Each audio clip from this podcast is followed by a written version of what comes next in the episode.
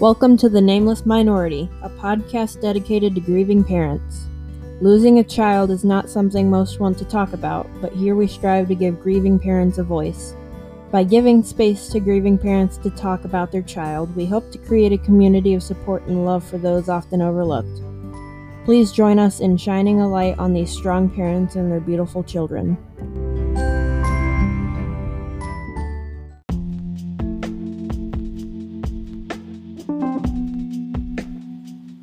I decided to go a different path with this episode. We get to explore Rohanna's grief journey. Rohanna is a mother, marathoner, blogger, ultra runner, triathlon athlete, and works in the medical field. We get to discuss how Rohanna's grief journey has motivated her to accomplish athletic feats. We discuss what has worked for us. It is amazing how our stories are different but very similar.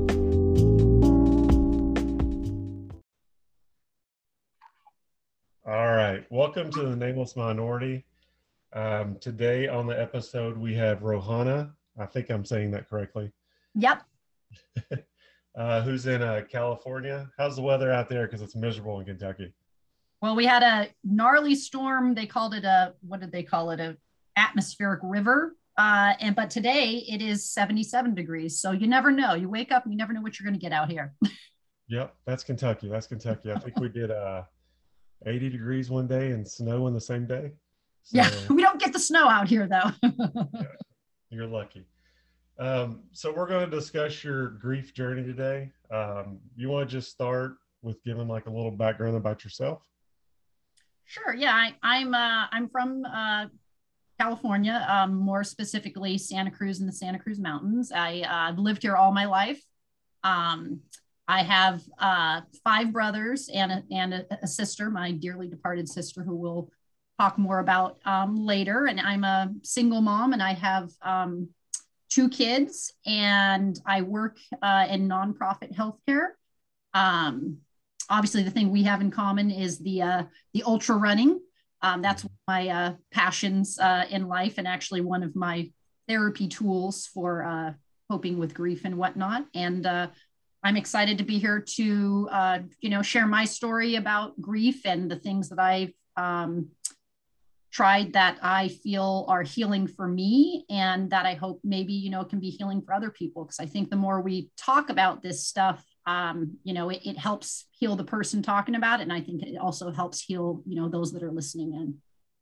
Yeah, I grew up in a family where it, it just wasn't, nothing was really discussed. Um, for whatever reason. Maybe it's just a time period or whatever. But uh, so it's taken me a long time to talk about all of it. Uh, but now I, I, I, can talk about any of it now, I believe. And I may have opinions that people don't like, but that's fine. Right. you're being you're, you're you know you're speaking your truth and being and being true to yourself you know and that's that's all that matters yeah so let's start out with how spiritual are you are you um do you associate with a religion or are you just spiritual? I would say I'm definitely um, I'm definitely spiritual. Uh, I have not always been that way. My I grew up, you know, my parents in the Santa Cruz Mountains. They're old school hippies.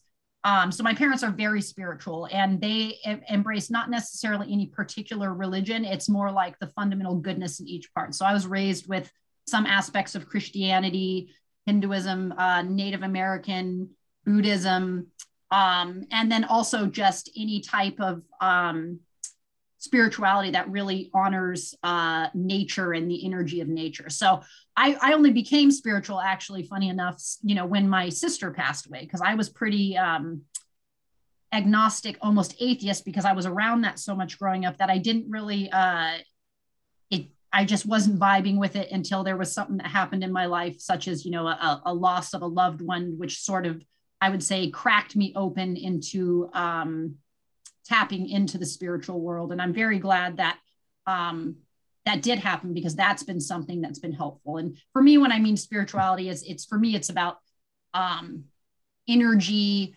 and um, connecting with yourself and connecting with other people, and then you know connecting with nature. And to me, that's my spirituality. Like nature's my church. Um, so that's sort of the fundamentals of, and which, you know, is also why I love the ultra running, as you know, because when we do that stuff, we're running, you know, out in, uh, in nature. So that's sort of how I am is as, as spiritual on a, on an energetic level. Um, yeah, but that really only came to me uh, around the time that my sister passed away. The ultra running, the, the best way that I heard described was uh, from street to trails was uh, streets, you're just, you're just running Right. And then you're on trail, you're present every step. Yeah. I was like, man, that, that is because one, you got to watch everything because you're going to fall. But right. two, I mean, it's just the calmness around everything is is man, it's just like home. I mean, it's it's the perfect place for me to be whenever I'm trying to be out there, and it's time just to to think, to to get everything out, worked out in your head. Even it may not work out the way you want it to, but right in your head it's working out great. I get so in the zone when i'm running sometimes that i actually am not paying i'm paying attention to my footing you know so i don't fall but then all of a sudden i'll go like miles past where i was supposed to turn to loop back and my you know 10 mile run just became a 15 20 mile run because i was in my so in my zone. Do you know how crazy that sounds to people who don't run when you say i know they're like how do you how do you accidentally run 20 miles? Yeah. Yeah. It's great so when my daughter passed away, I, I was not, I didn't run, I didn't do anything. And then my mother said, You should run. And I said, That's the dumbest fucking idea I've ever heard of. You're like, What are you talking about? I couldn't run a full mile like when I started. And then within two years, I think I, I think that's the point where I did my first 50K. And I've since like really laxed on it. I've had a medical issue where I hadn't been able to drive, so I haven't been able to get out like on the trail at all. But today I got my driver's license back. So yay! Yay! I can't, I can't wait to actually be out there and just soak it all up. Yeah, yeah, definitely. Yeah. So so spiritually, how do you how do you cope with with grief? Like meditation or it's probably a combination of a few things some of it is meditation but for me sometimes i um i feel like i have a little bit of ADD sometimes so sitting down to meditate sometimes can be more stressful for me because i'm trying to focus so hard on meditating but you're not really supposed to focus when you're meditating you're supposed to let go yeah. of all that yeah. So for me, what I like to do is um, I like to spend time out in nature by myself. So I kind of call that, you know, walking meditation, or if it's running, for example, you know, in the morning before work, because I live pretty close to the beach, you know, I get up and, and go walk the beach at sunrise. And there's not anybody out there, and it's just peace and quiet. And that's really the time for me to really just check in with me in terms of how I'm feeling and be present with whatever energy's there. And then because I'm out in nature and I'm not around anybody, you know, if I need to cry or, you know, um, I'm mad, you know, I, you know, some feelings come up. I feel like that's sort of a safe space for me to do that. And then there's something just about the, the, the energy of, you know, whether you're in the redwoods or you're by the beach or something where you're sort of connecting with that nature energy that feels very um, healing to me. So for me, that type of stuff. So I like to call it, you know, my walking or hiking meditation, getting out in nature and doing that. And not having, you know, I don't listen to any music when I'm out there doing that. I just try to really check in with how am I feeling inside, not so much what am I thinking, but what, how am I feeling inside? And is there something, you know, some energy there that I need to move or, you know, release? Because I think with grief, um, it, it likes to sort of the way I describe it, likes to tighten up, you know, in my chest and in my stomach and in my body. And I can talk about it all day long, but that's not necessarily moving that energy out of me. So I find that that quietness and that stillness and being in a space where there's no distractions um, other than just the sounds of nature is very uh, healing for me.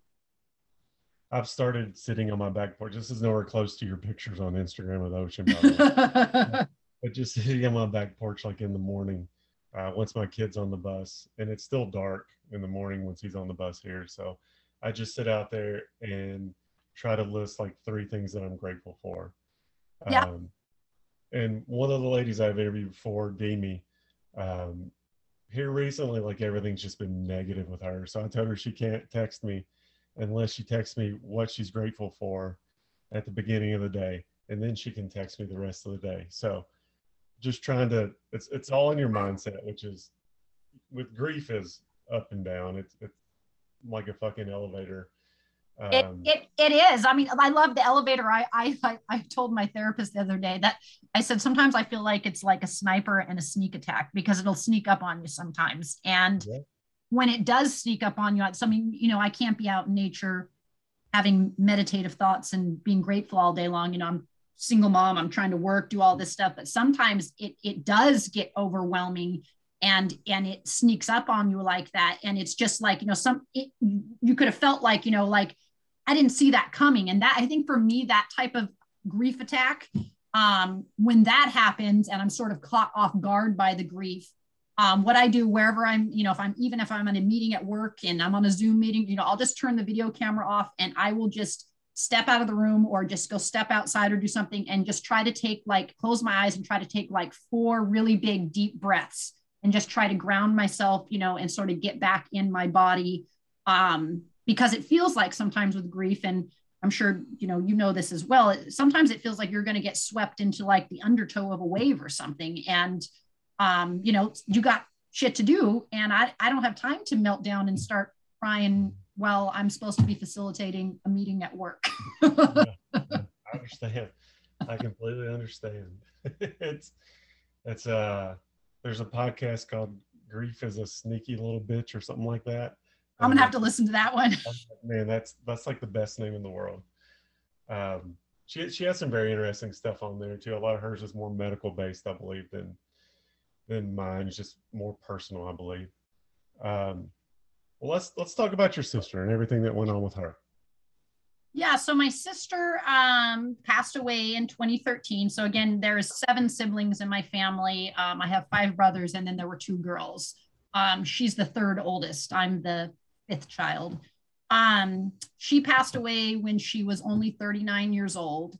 And uh, how she passed away is that she became a really bad alcoholic, a high functioning alcoholic um, to where we didn't know how bad the alcoholism was with her. And she actually died of liver and kidney failure. And for anyone who's ever been privy to somebody passing away from that type of um, uh, condition, it's a very it's a very slow and drawn out process, and and their deterioration is very hard to um, to watch. So my family and I uh, took care of her uh, in a hospice cottage. Actually, we were fortunate enough, there's a Buddhist temple here, and they actually have a hospice cottage because we felt like none of us in our homes with our kids or or it wasn't set up medically because she was bedridden but we could take her in our homes to do that plus it's a very intense um, type of condition to go through as you're passing so you know we were just sort of thrown into that in terms of um, trying to figure out, you know, how, how do we band together as a family and take care of her? So for, you know, from when she was discharged from the hospital, it was about, it was exactly 100 days later um, that she did pass away. And uh, she passed away with, uh, with me and uh, her daughter there. So um, we were there and it was interesting because the room that she was in, um, I used to always sleep next to her. I would pull up a cot bed and sleep right next to her and I would hold her hand. And on this particular evening, something just was, I don't, I wasn't even consciously thinking it. I just decided I was going to lay my, my blankets on the ground, like halfway between the room and the living room, which is weird. Like, why do you go sleep in a hallway? That's not a logical place to sleep, but something, you know, that, to me, that's sort of the spiritual energy or something. And, and when I look at that retrospectively, I think my sister, some way, I felt almost like she needed privacy to depart. Like if I was laying right next to her and holding her hand, I don't think she would have been able to do what she needed to do. And when she actually did pass, and this is where the spirituality thing comes in for me, is I was laying there, there was no noise. I mean, it was very quiet. And I just all of a suddenly just the best way to explain it is I just felt a burst of energy everywhere. And I opened my eyes and without even knowing I already knew. Like I just woke up and I felt that energy and I knew that she had passed. And I, you know, I went over to confirm and um, she did indeed, you know, just within minutes um, pass away. So that was sort of the journey for me uh, that was a very intense experience. You know, I've never been with somebody uh, when they pass away. I've never taken care of somebody who was that um, ill. And then also, but she, you know, she was that ill, but she was still had her, her, you know, her, her mental faculties about her. So we had, you know, we talked about it. So it's very, it was a very eye-opening experience to actually t- hold space for somebody and talk about the fact that they're going to die and that was that was very scary for me and it was scary for her but i realized you know here my sister is uh, at the end of her life and um, we're talking about all her fears about death and and what's going to happen and how she feels about that and uh, yeah so that was sort of uh, what happened and so i knew she had passed i uh her my my niece at that time was about 19 um i just laid there for a little while and sort of got my bearings around it. You know, I woke my niece up. I had to, you know, let her know. And then I sort of had to go through the process of, you know, calling my parents. And I will tell you that was probably um probably the hardest thing for me is to have to call my mom and dad and tell her, tell them that she passed. We all knew it was coming, but you're never prepared for that, you know. So I sort of had to, on top of dealing with my own grief and logistics and comforting my niece had to call my parents and call my five brothers and sort of you know just let everybody know that um that she had passed and uh yeah that was sort of the beginning of what i like to say is uh the grief sort of cracked me open. I think it's like you know the the one of those Rumi quotes out there you know that the cracks are where the light gets in or out. In i think it's coming in. That's sort of where you know it just sort of broke me open completely and um, started my journey about you know understanding grief. Um, i think with grief you start also questioning life and by that i mean the meaning of life the value of life the purpose of life and and then what are you doing in your own life and what is the value and significance of that so you know I, that's at least for me that's what grief does to every time I've lost somebody, it sort of puts me in that space of really evaluating life. It puts me more in, in perspective of um, I don't get upset about things that are fixable.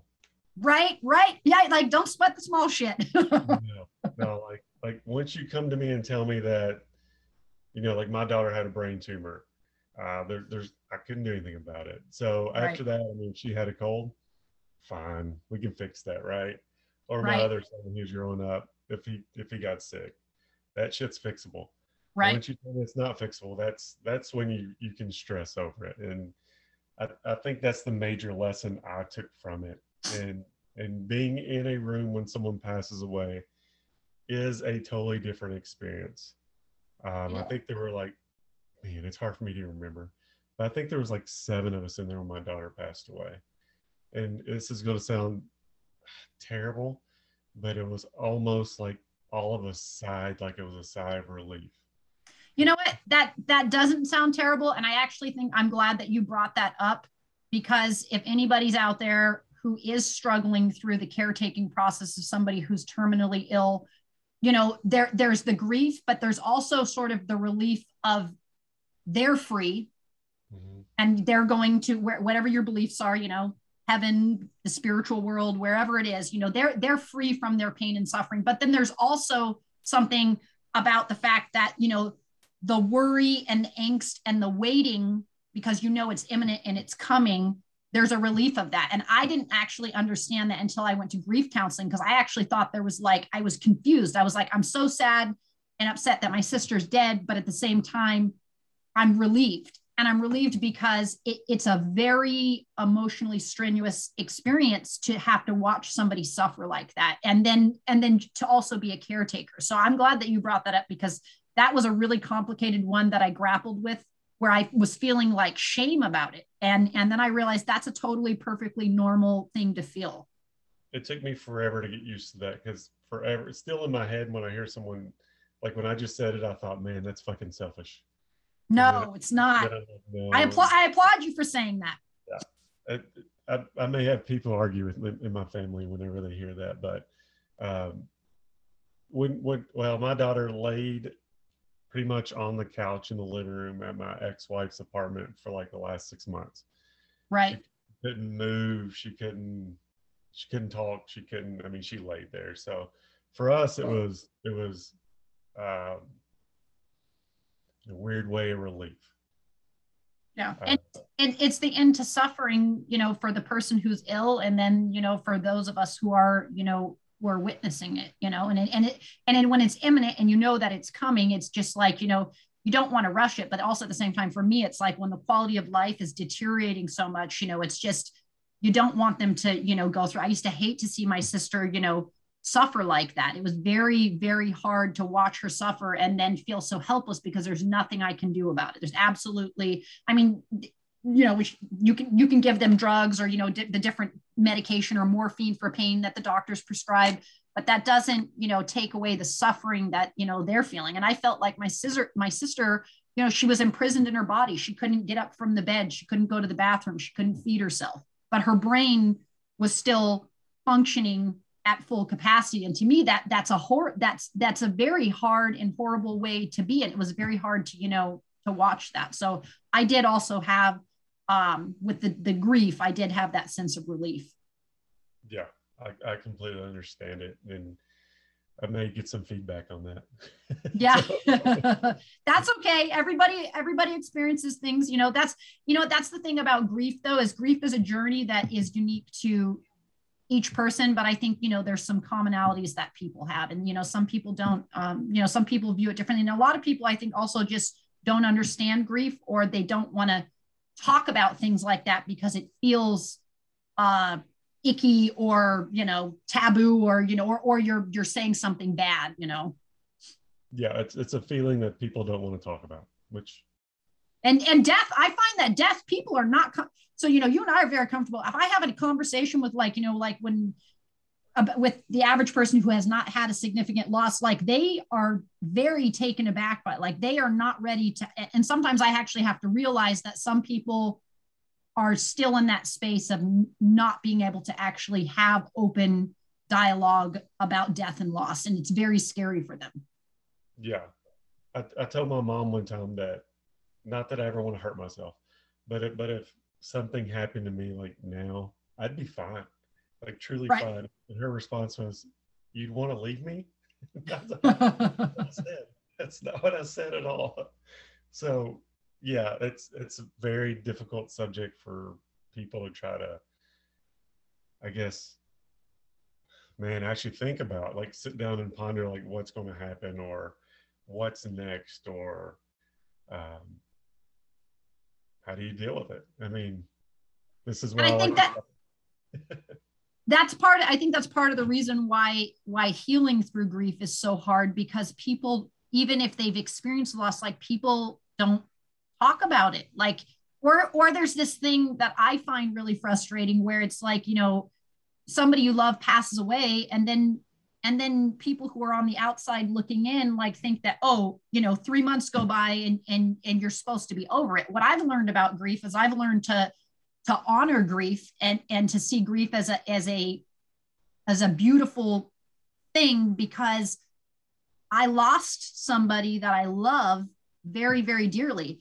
So that's going to affect me for the rest of my life. I'm it doesn't mean that I'm going to be, you know, like depressed about it, you know, like I don't mean like stay stuck in the grief, but it's okay if throughout your life there are times when the grief comes up and you honor that grief and you give space for that grief and you cry or you know if you, you feel angry or whatever emotions need to be present that's totally okay. I think when you stuff it or you um, don't process it is when you know it, it it will harm you. And you know and and i i have family members or you know other people who who don't deal with grief well and you know so they turn to other things like you know drinking alcohol or numbing out other ways and that really only exacerbates the grief in ways that we don't even you know understand you're you're not it's not actually helping it's actually making it you know a lot worse yeah, holding on to that all that inside of you is is uh, I'm no doctor by the way.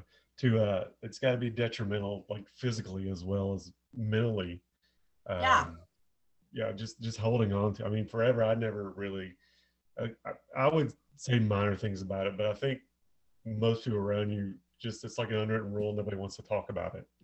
Right. Uh, nobody wants to bring it up. So then when you do bring it up, they're very uncomfortable with it. Um, but I, I've just had a couple of friends that I could say whatever and they just keep on talking about it, which to me is what people want. Um, like Right. if someone said my kid passed away, uh, they want to talk about it. They they want a question. They, they want you to ask a question. They want something.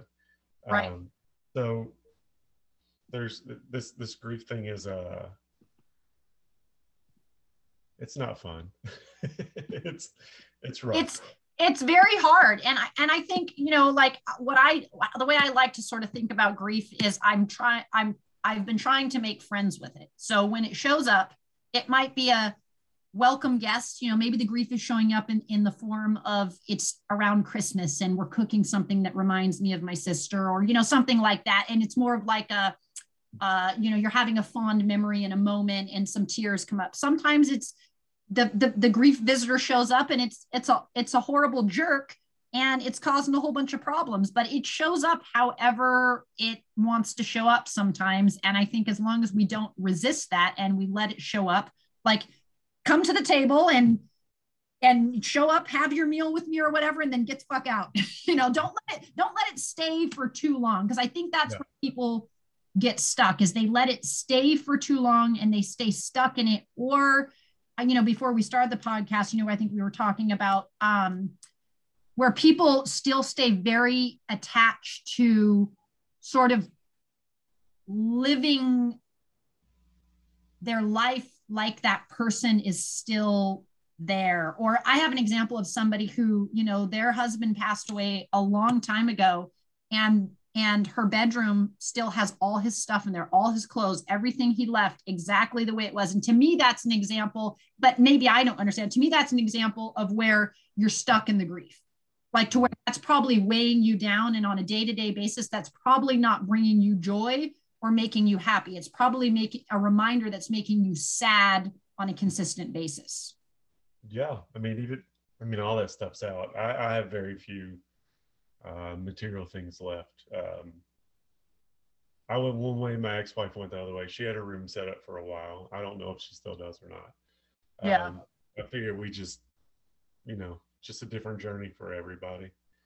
Um, so the did your sister passing away push you in the ultra running No, I was sort of already on that journey before um, she passed away, um, just because of you know things that were going on in my life. You know, my sister, similarly to me, um, you know, we whether it's genetically or it's passed down, we suffer.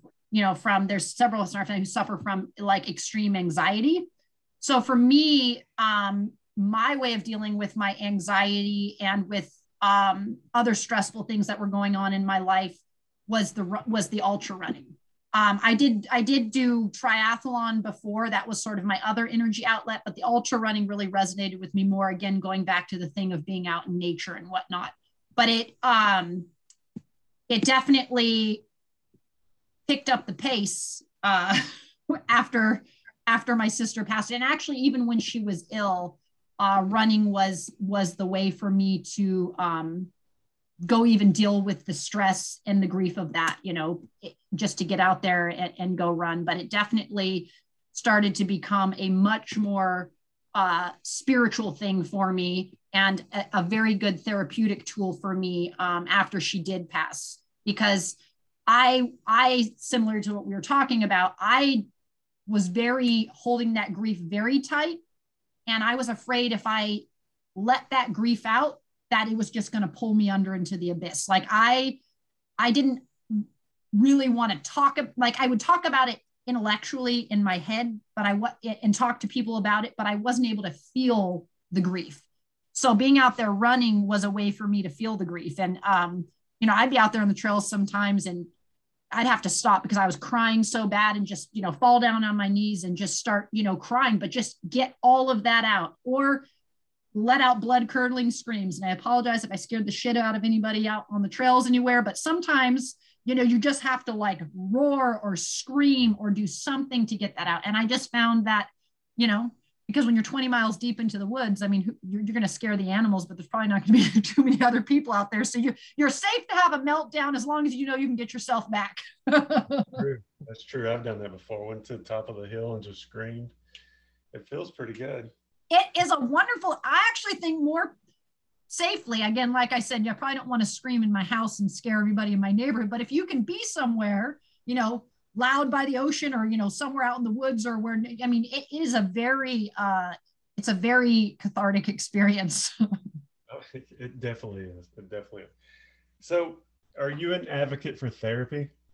Yes uh i am. I did not i had never done therapy in my life uh until my sister passed. And then um i my life sort of all simultaneously fell apart. My sister passed away I decided it was time to divorce my husband. I had to move. My cat died. I think I had bankruptcy, you know, whatever was going on. It was just a, the shit storm was just completely, I was coming unglued and having a pre midlife crisis. Um, I mean, I wasn't old enough to have a midlife crisis, but basically I was in crisis on every front. So somebody had recommended going to um, grief counseling. So uh, there's Hospice of Santa Cruz County here and whether you have a family member who is in hospice or not, regardless, uh, they offer free grief counseling. And that's where I started to learn about the stages of grief and understand grief and to what, you know, we were talking about, about expressing my feelings about feeling relieved that she had passed and not understanding that. And then also I was angry. There was a whole bunch of anger towards my sister because I felt angry that you left us and and you you you know you you basically you killed yourself by drinking. And and i was angry at her and the anger that was hard for me to deal. So going to um, grief counseling uh, was really good for me. And then from there um, i decided to try just uh, you know regular um, family therapy and had to go through some you know different therapists until i kind of found the right person that worked. I also did um, some cognitive behavioral therapy because I was having such bad issues with um, sleeping. I was holding on to the grief so much that it was affecting my ability to operate as a human being. You know, I had to take medical leave from work because I I think I was almost like I was so stressed out that I couldn't sleep and then part of me almost feels like I was afraid to sleep or something.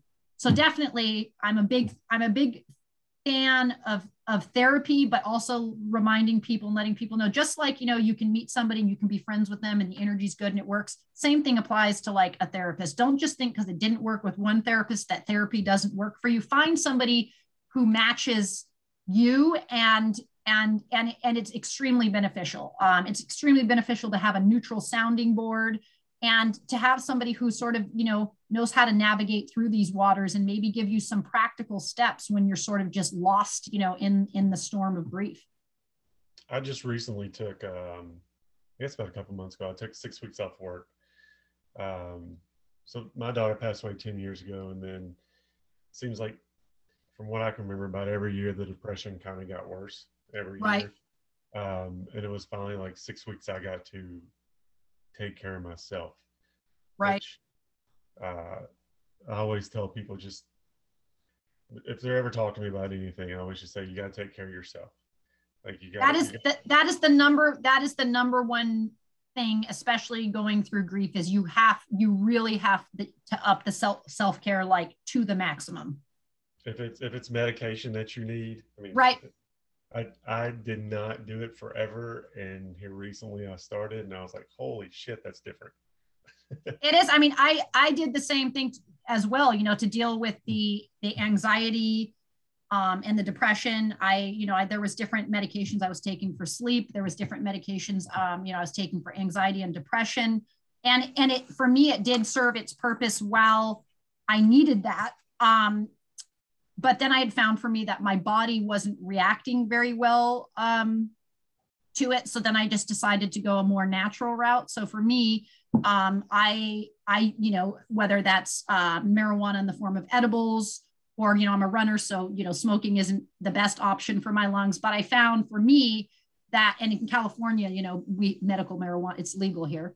So um, that's wonderful also. But for me, um, using things that were more natural um, I found was really helped me with my anxiety and my stress, and I and I got a different reaction than I than I had gotten from um, the medications. But I think anybody uh, should, you know, who's experiencing long durations of depression or anxiety should definitely talk to their doctor about that. And there's definitely uh, a place and a time for the medications. I mean, I think I was I think I was on antidepressants for like three years, and I needed to be on the antidepressants for three years because um, I was not able to biochemically, you know, balance things out.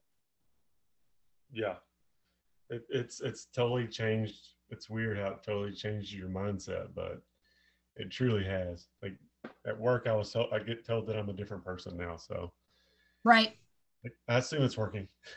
yeah, yeah, it definitely. You know, and I, I have I have people who are who are you know I, you know, told myself, yeah, I, I don't need that. You know, I, I'm, I, that's not something I'm, I'm, interested in. But then I was like, well, you're clearly not handling any of this um, well, and you're not functioning, and you're not able to work. So you probably do need to actually try. So yeah, the combination of therapy and then trying out the, um, you know, the antidepressants and whatnot, and then for me, continuing therapy, and then I moved over to, you know, using um, you know natural things like you know marijuana for that um, which seems to work better for me. And i will also share very openly that i've also uh, on my grief journey um, i've actually done um, uh, guided uh, like taken psychedelics with a person who's trained in doing that. And i've actually felt uh, psych- by psychedelics i mean mushrooms. Um, not for like recreational and going out and getting high on mushrooms but uh, in the context of therapy and for me, um, that has been a, a major breakthrough thing for me. Um, in my grief journey that's taken me to different levels. And again, I'm not advocating for anybody to go do anything. I'm just sharing what my journey has been and sort of taking a more natural path um, for that. And that's been extremely um, helpful. And all of these things, you know, I share with my therapist uh, and my doctor in terms of any of these alternate ways that I'm looking to um, try to uh, move through my grief journey. How was that? There, look, nothing's legal in Kentucky, just so you know. Yeah, um, the the psychedelics. The I've done it. I've done these these guided journeys two times, and basically what that means is it's 24 hour thing, and you have somebody who's trained there to be there with you when you do it. You're sort of laying down, your eyes are closed. Um, and for me, the first time I did it, um, it was very scary because it gets very deep into your subconscious and it uprooted a lot of stuff. So while I was going through it, it lasts about four to five hours. I mean, like all my fears and like basically all the stuff you stuffed in the closet, all the emotions and the fears, it was just popped open all at the same time. Uh, the beautiful thing about that was by the time I was getting to like the fifth hour or whatnot, after all of that sort of came out, I had this profound sense of peace uh, it, so it's similar to like what we're saying when you go do the running and you get that sense of that that's very cathartic to do that or the yelling or whatnot. Uh, it, it for me it really purged a lot of that energy that was stuck in there and it and it and it did it in a hyper speed. So i feel like you know what I m- might have taken me two to five years to process i was able to get it out of my system in you know 24 hours. That's not to say it solved things it unearthed a whole bunch of things which then i needed to work through a lot of that stuff in therapy. So it's like layers of, of working through it. And then i had done it again um, actually recently because uh, as we had talked about my dad passed away in um, may and that was very triggering for me um, because you know losing my sister is one thing um, losing a parent is uh, it's not like you can compare grief, but a dad to a daughter is something very special and it's and it, it's a very protective energy and you know so losing my dad and my dad's like you know a, a support system for that was that was very hard. And i was really cope struggling with coping with that um, or getting in touch with that grief. So i did try it again and um, this time around uh, it was more of a I want to I want to say like euphoric. I, I I more went into gratitude mode. I guess what is it started highlighting all of the things I'm grateful for and and how grateful I am that I got to spend the amount of time I got to spend with my dad and how grateful I am that I'm his daughter and I'm always going to be his daughter. And it it really started to focus my grief towards gratitude and love and compassion as opposed to it being more kind of a I call it the dark grief, you know, where it's fear and anxiety and darkness and numbness and emotional paralysis. So um, yeah, so for me, uh, out here in California, those are sort of you know some of the things that I've I've tried that are helpful to me. You know, obviously alongside um, you know the therapy and stuff that um, I'm doing as well. That's awesome. Is there? So I I I really cling to music. Um, oh, love music is so wonderful for healing. Is there is there an artist or anybody like you can just sit and listen to and it's like calming or uh, absolutely uh, it's that's a very easy one for me and you know what it comes from my dad ever the first music i ever remember hearing uh, is bob marley. So i love i am a li- lifelong lover of reggae and that actually comes from my dad. So now more even more than ever um, any and all music by bob marley definitely puts me into a very peaceful place and it reminds me of my dad and it brings up a bunch of memories. And actually before he had passed away um, i've always wanted to learn to play the bass guitar uh, because you know reggae's got a lot of bass. And uh, i finally started learning and he and i were talking about that and he was so excited and you know the last conversation i ever had with him uh, before two days before he passed is we were talking about that and he was so excited i was playing the bass and um, actually it wasn't a reggae song I was talking to him about. He also loves Rage Against the Machine, so I was switching up, learning reggae, and uh, I was kill- playing the learning to play the Rage Against the Mach- Machine song "Killing in the Name," and he was so stoked on that. He's like, "That's so awesome!" And he was just telling me, you know, when you play the music, just don't intellectualize it too much just feel it. So now that he's passed um, listening to the music is very therapeutic but also because i'm learning to play the bass learning to play an instrument as a coping mechanism for grief i am finding is a very um, wonderful thing. You know just to sit even if i it sounds terrible i mean my cat my cats like literally go run and hide when i play sometimes because it doesn't sound good but it's relaxing to me it gets me out of whatever stuck thoughts I'm in, or if I'm feeling sad or whatever. And you're just, you know, creating. And then when you actually learn how to play something, I mean, it's a wonderful thing. So I think listening to music or even learning to play music, even if you think you can't learn to play it, um, as another tool for coping with grief, I think that's a really beautiful thing um, as well. And I found that to be extremely helpful, especially, you know, since my dad passing in May. That's a that's a couple different spectrums of music you got going on there. Oh yeah, we're ve- my parents were very eclectic with music. You know, it could be that, or it could be you know Rage Against the Machine, or you know Public Enemy, or Talking Heads, or classical. You know, he they introduced us to like a large variety, but Bob Marley's always sort of like the the the constant. And that anytime I listen, like I'll go for drives sometimes in my car, uh, and I'll just I don't even know where I'm driving. I'll just get on the road and drive. Uh, that's another great place. So if you feel like you can't cry at home in front of people, or you don't want to do that, or you feel stuck, get in the car and go for a drive. Listen to your favorite music. Crying and yelling in the car is a great thing, also, because you're. I mean, unless you're stopped at a stoplight or something, you don't want to be screaming where somebody sees you flipping out because they might be worried. but I always find that to be a great um, therapeutic thing. I just go into my bubble in my car, listen to my music, and um, you know, sort of just end up wherever I end up. You know, sometimes I end up 50 miles, you know, up the coast or something. I'm fine with that. I, I, wish I could say up the coast. Here you say up the Ohio River, and it's not pretty. it's not great. it's not. There's people who come here to do Ironman competitions, and they have to swim in the Ohio River, and they see it, and they decide that they will not do the Ironman.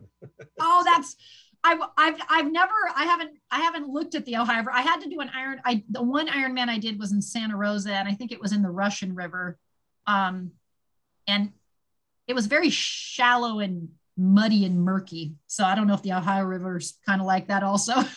I don't want to know. they say that people come out like in the changing rooms and there's just green all over them. Oh. Yeah. Yeah. Note to self: Don't do an Ironman in the Ohio River. That's right. Do the Louisville, Kentucky one. Do not do that one. so, is there any books or anything you can recommend to anybody? For me, a lot of the books that I've been reading, um, a lot of them are like around um, spirituality and kind of blending that with sort of quantum physics. There's a book I love called um, Seat of the Soul.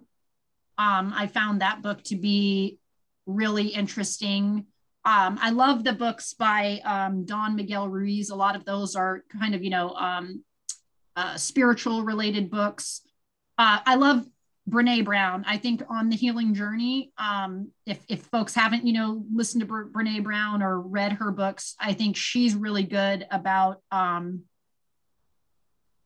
explaining uh, human behavior, emotions, and understanding emotions. So I feel like I got a lot of emotional intelligence from. Um, I listen to books. I because my eyes are tired from being on the computer, so I listen to a lot of books. Can't say that I read them, uh, but I've I've listened to almost every single one of her books, and I find those to be really um, really helpful um, as well. I mean, there's actually so many books that I can't even think of the name of all the books that I've read, but a lot of them are, you know, Eckhart Tolle, um i yeah a lot of it a lot of it for me is a lot of it is the spiritual stuff um and understanding that along with the psychology stuff. So i'll have some brene brown in there and then you know i'll have some some spiritual stuff uh as well. And and i, I feel like like that balance of of reading things i find to be um stimulating to my mind. And then i also like the variety of um different ways of looking at life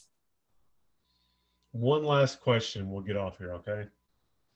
If you met someone who had just lost someone today, what would you tell them? First thing I would do is I wouldn't even tell them anything. If, if I, I would ask them if I could give them a hug. And I feel like giving them a hug would tell them a whole lot.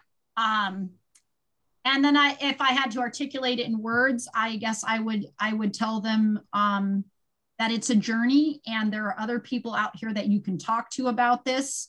And um, that it's okay to feel every array and a variety of emotions that come up like we talked about and to really just honor that grief and know that you know it's grief is lifelong but that doesn't mean that it's always going to be sadness. You know find a way to honor the person that you love and um, figure out how to recontextualize that in a way to where you're honoring the fact that they have departed so you're not still trying to to like live life with them here. But what is your new relationship uh, with that person? You know like for my dad thanksgiving's coming up you know for example. So we were sort of talking about how are we going to honor my dad? Well you know what we're going to do is we're gonna we're, we're gonna set up a, a setting at the table and we're gonna put a meal there for him. The reason why we're doing that is because my dad because he's a spiritual person used to always set a meal out for ancestors who have passed. So now we thought about, okay, my dad used to do that. So now that we're going to do that for him.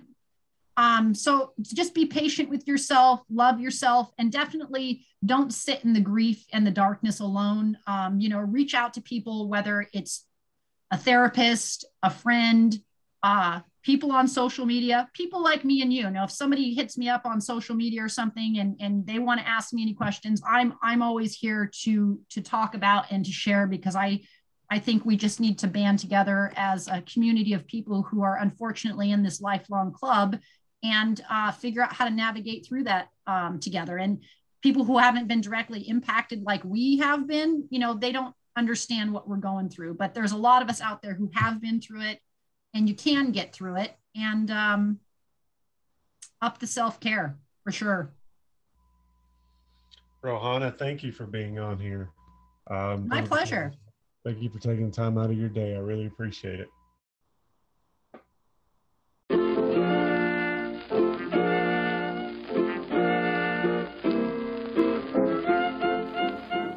Thank you, Rohanna, for sharing your experiences Thank you for sharing your grief journey, and thank you for the honesty.